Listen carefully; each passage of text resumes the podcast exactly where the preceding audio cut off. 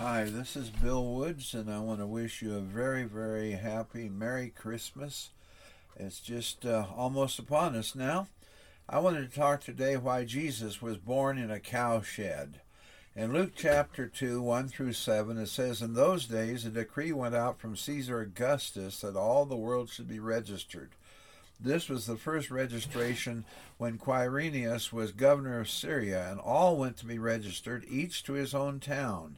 Joseph also went up from Galilee, from the town of Nazareth to Judea, to the city of David, which is called Bethlehem, because he was of the house and lineage of David, to be registered with Mary, his betrothed wife, who was with child. And while they were there, the time came for her to give birth, and she gave birth to her firstborn son, and wrapped him in swaddling clothes, and laid him in a manger, because there was no place for them in the inn.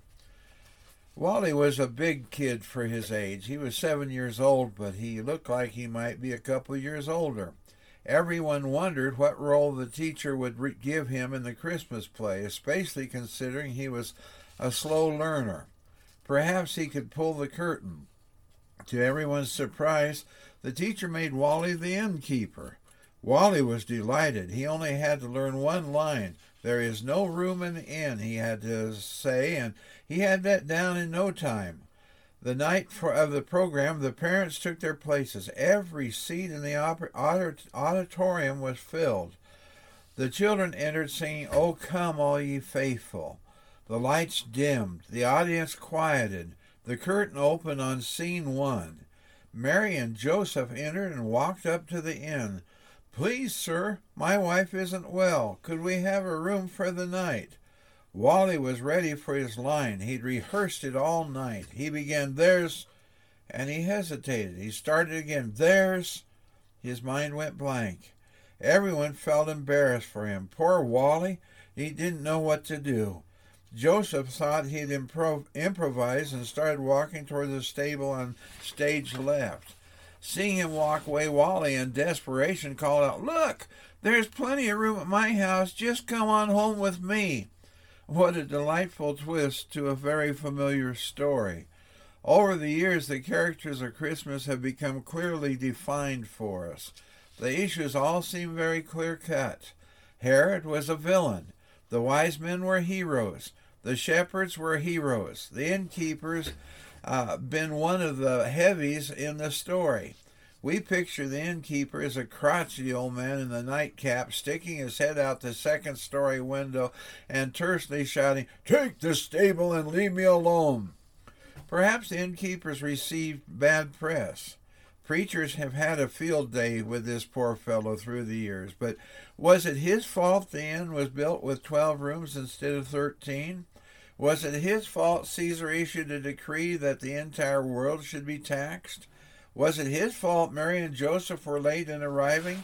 This simple statement about no room in the inn becomes a symbol for Luke. It's almost a theme of Luke's gospel. Luke used this line, There is no room in the inn, and shows how this was recurrent throughout Jesus' ministry. Luke's question is, Will there ever be room for him? We blame the innkeeper, but today most people are doing exactly what he did. There's just no room for Jesus because he makes us uncomfortable. John 3:19 says, "And this is the judgment: the light has come into the world, and people love the darkness rather than the light because their works were evil." That's why society wants to kick Jesus out of his Christmas celebration. The Taj Mahal is one of the most beautiful and costly tombs in the world. The legends surrounding the building of the Taj Mahal are fascinating. There's one that haunts and disturbs. Shah Jahan, the powerful Mughal emperor, was grieving. His favorite wife had died. He loved her deeply. Her death devastated him. He decided to honor her in a special way. He'd construct an incredible temple like the world had never seen. The temple would serve as her tomb and, and be a memorial tribute to her and dramatically symbolize his love for her. Her coffin was placed in the center of a large parcel of land, and construction of the temple began around it. No expense was to be spared. He wanted to make her final resting place magnificent and breathtaking. As the weeks turned into months, the Shah's grief was eclipsed by his passion for the building project. He no longer missed her or mourned her absence. In fact, he hardly thought of her at all. He was totally consumed with the details of his building project. He was obsessed with the construction of the temple. It was all that he thought about. It was on his mind night and day, building this magnificent temple. One day he hurriedly walked from one side of the construction site to the other and accidentally bumped his leg against a wooden box. The emperor was irritated. Impatiently, he brushed the dust off his leg and ordered the workers to throw the box out immediately. What was that box doing here in the middle of the building anyway? Get it out of here right now. I'm sure you guessed the box held the remains of his beloved wife. Shah Jahan threw her out her coffin. He forgot she was there. In this Christmas season, I believe this drama, dramatic, dramatic legend is painfully relevant for us today. We get so involved in the tasks and details of Christmas, we forget the one that we're honoring. One poet wrote, Oh, little inn of Bethlehem, how like we are to you. Our lives are crowded to the brim with this and that to do. We're, we're not unfriendly to the king. We mean well without a doubt. We have no hostile feelings. We merely crowd him out. If we analyze Luke's gospel and see what comes afterward in the life of Jesus, a consistent theme emerges. We see over and over just how often the scene in that Bethlehem inn set the tone for what followed throughout the course of Jesus' entire life. We see how people didn't have room for his teaching, his insights, his compassion, and his love we see how often people simply didn't have room for Jesus. There was certainly no room for Jesus in the economic world. When Jesus stepped off a boat at Gadarene, he met a poor, demented demonic who was tormented by multiple demons.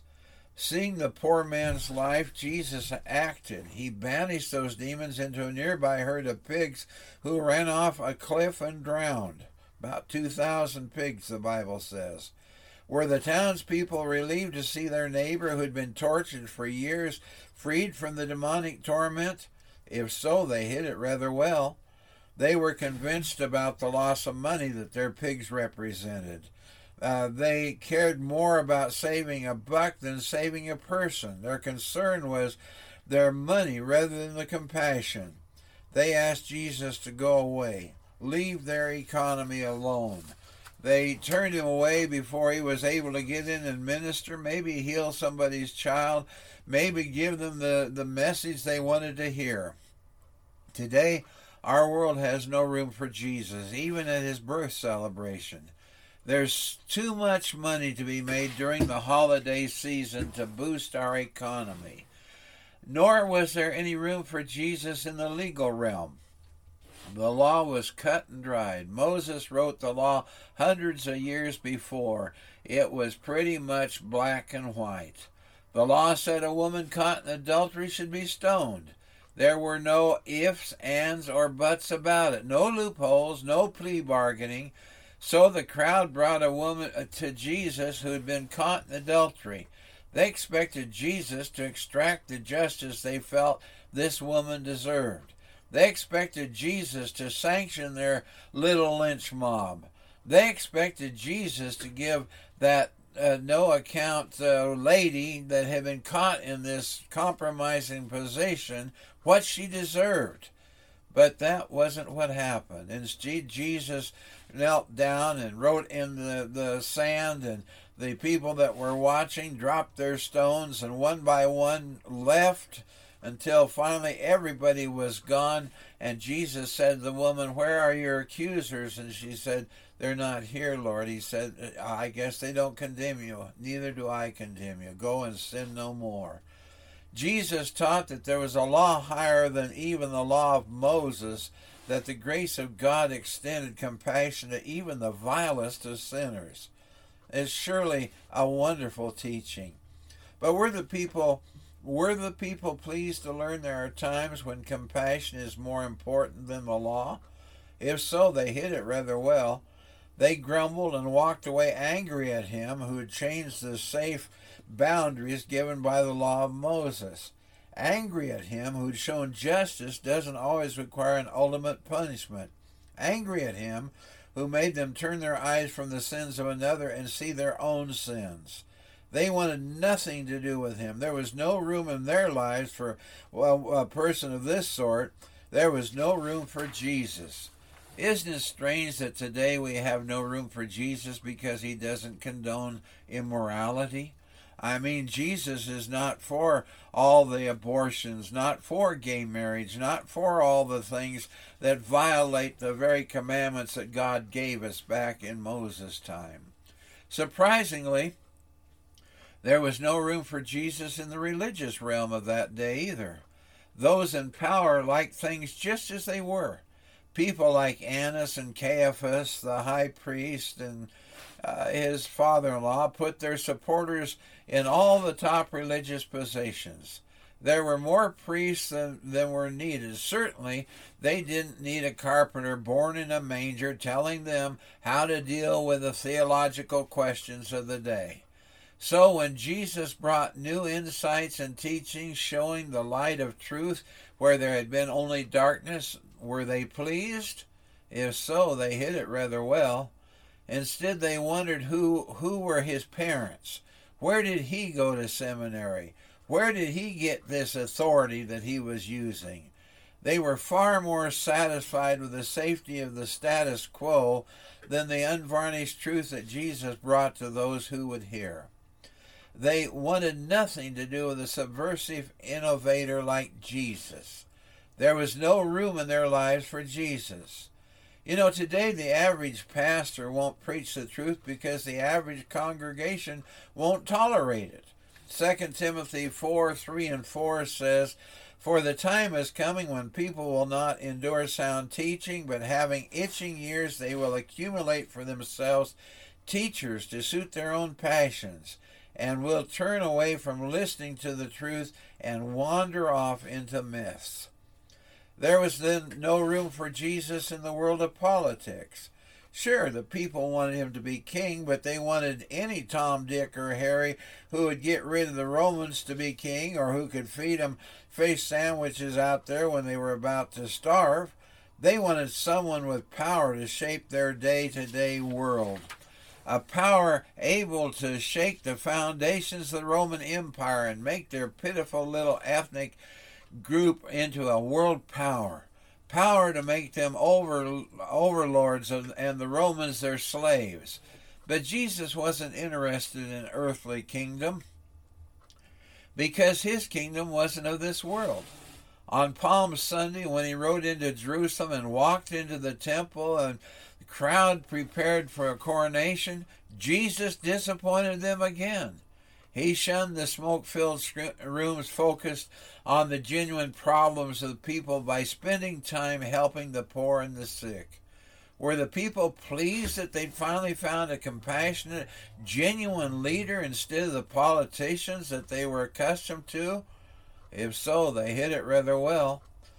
Oh, they gave him a popular mandate, all right. They all agreed he should be crucified. They wanted nothing to do with someone who talked of a world to come. Their lives held no room for Jesus. Today, we want to separate church and state. We don't want the church making statements about political views like abortion and gay marriage and euthanasia and guns and AIDS and drug, drugs and marriage or, or the lack of marriage, all those things, you know, we, we don't want somebody to tell us, no, we're not supposed to do things like that. I mean, this is 2022, almost 2023, and those views are archaic. Our society's been enlightened. We don't need rules from the Dark Ages. We don't have room for that, Jesus. That baby of Bethlehem comes to us this Christmas and every day when we least expect him. Just like that innkeeper, we must decide whether to open that door or not. As our lives Are our lives so cluttered with incidents and, and ourselves that we don't even hear the knock? If we hear will we see it as just another troublesome interruption? Yes, take the stable, do anything, just leave me alone. Jesus is knocking at your heart's door. Revelation 3:20 said, "Behold, I stand at the door and knock. If anyone hears my voice, opens the door, I will come into him and eat with him and he with me." How you answer presents the most important question of all. Is there room in your life for Jesus? My original statement was why Jesus was born in a cowshed. The, the obvious answer is because the innkeeper didn't make room in his inn. But I think there's more. Had Jesus been born in richer surroundings, the shepherds might have felt inhibited to come to him. The kings would have felt comfortable if, if he were in a palace, but Christ didn't come just for the elite.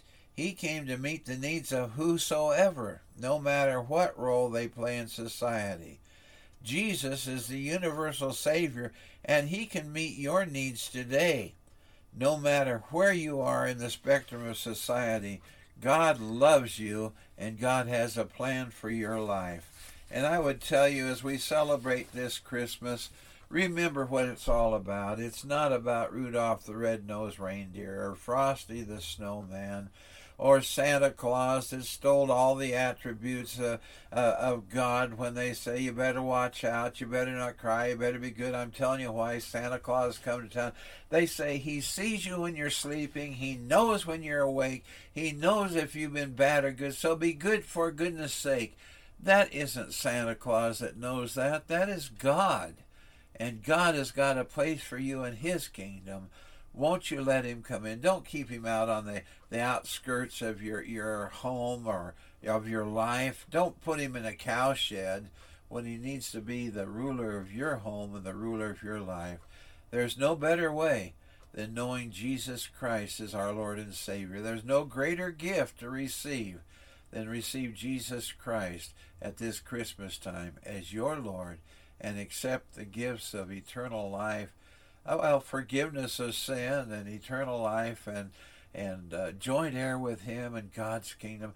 Tell you what, that's the best things I can even think of that we could receive at Christmas. God bless you. I'm praying that God will help you to make the decision to serve Him and I'm praying that through this Christmas, you won't get caught up with all the tension and, and pressures and, and forget what it's all about. Remember, it's God so loved the world that he gave his only begotten Son, that whosoever believeth in him should not perish but have everlasting life. Let's pray. Thank you, Jesus, for stepping into history, for taking on the form of man to become part of our human race because we could not help ourselves. We were lost in sin. The wages of sin is death. And so, because of that, somebody perfect had to die in our place so that their atonement could get us in a right relationship with God. Thank you that you did that for us. Help us, Lord, to realize how important it is to confess our sins to you, to invite you to come into our lives and be our Savior. In Jesus' name, amen. Listen, if you want to get in touch with me, it's uh, my email address or Gmail address actually is lowercase r e v w m w w o o d s at gmail.com. Or my mailing address is Bill Woods, Box 4031, Sun Valley, Arizona 86029. I hope you have a nice Christmas. I hope that you remember what it's all about. And I hope that you'll find your way someplace to a church to worship Jesus Christ, not only this Christmas, but all year long. God bless you. Merry Christmas. We'll talk to you later.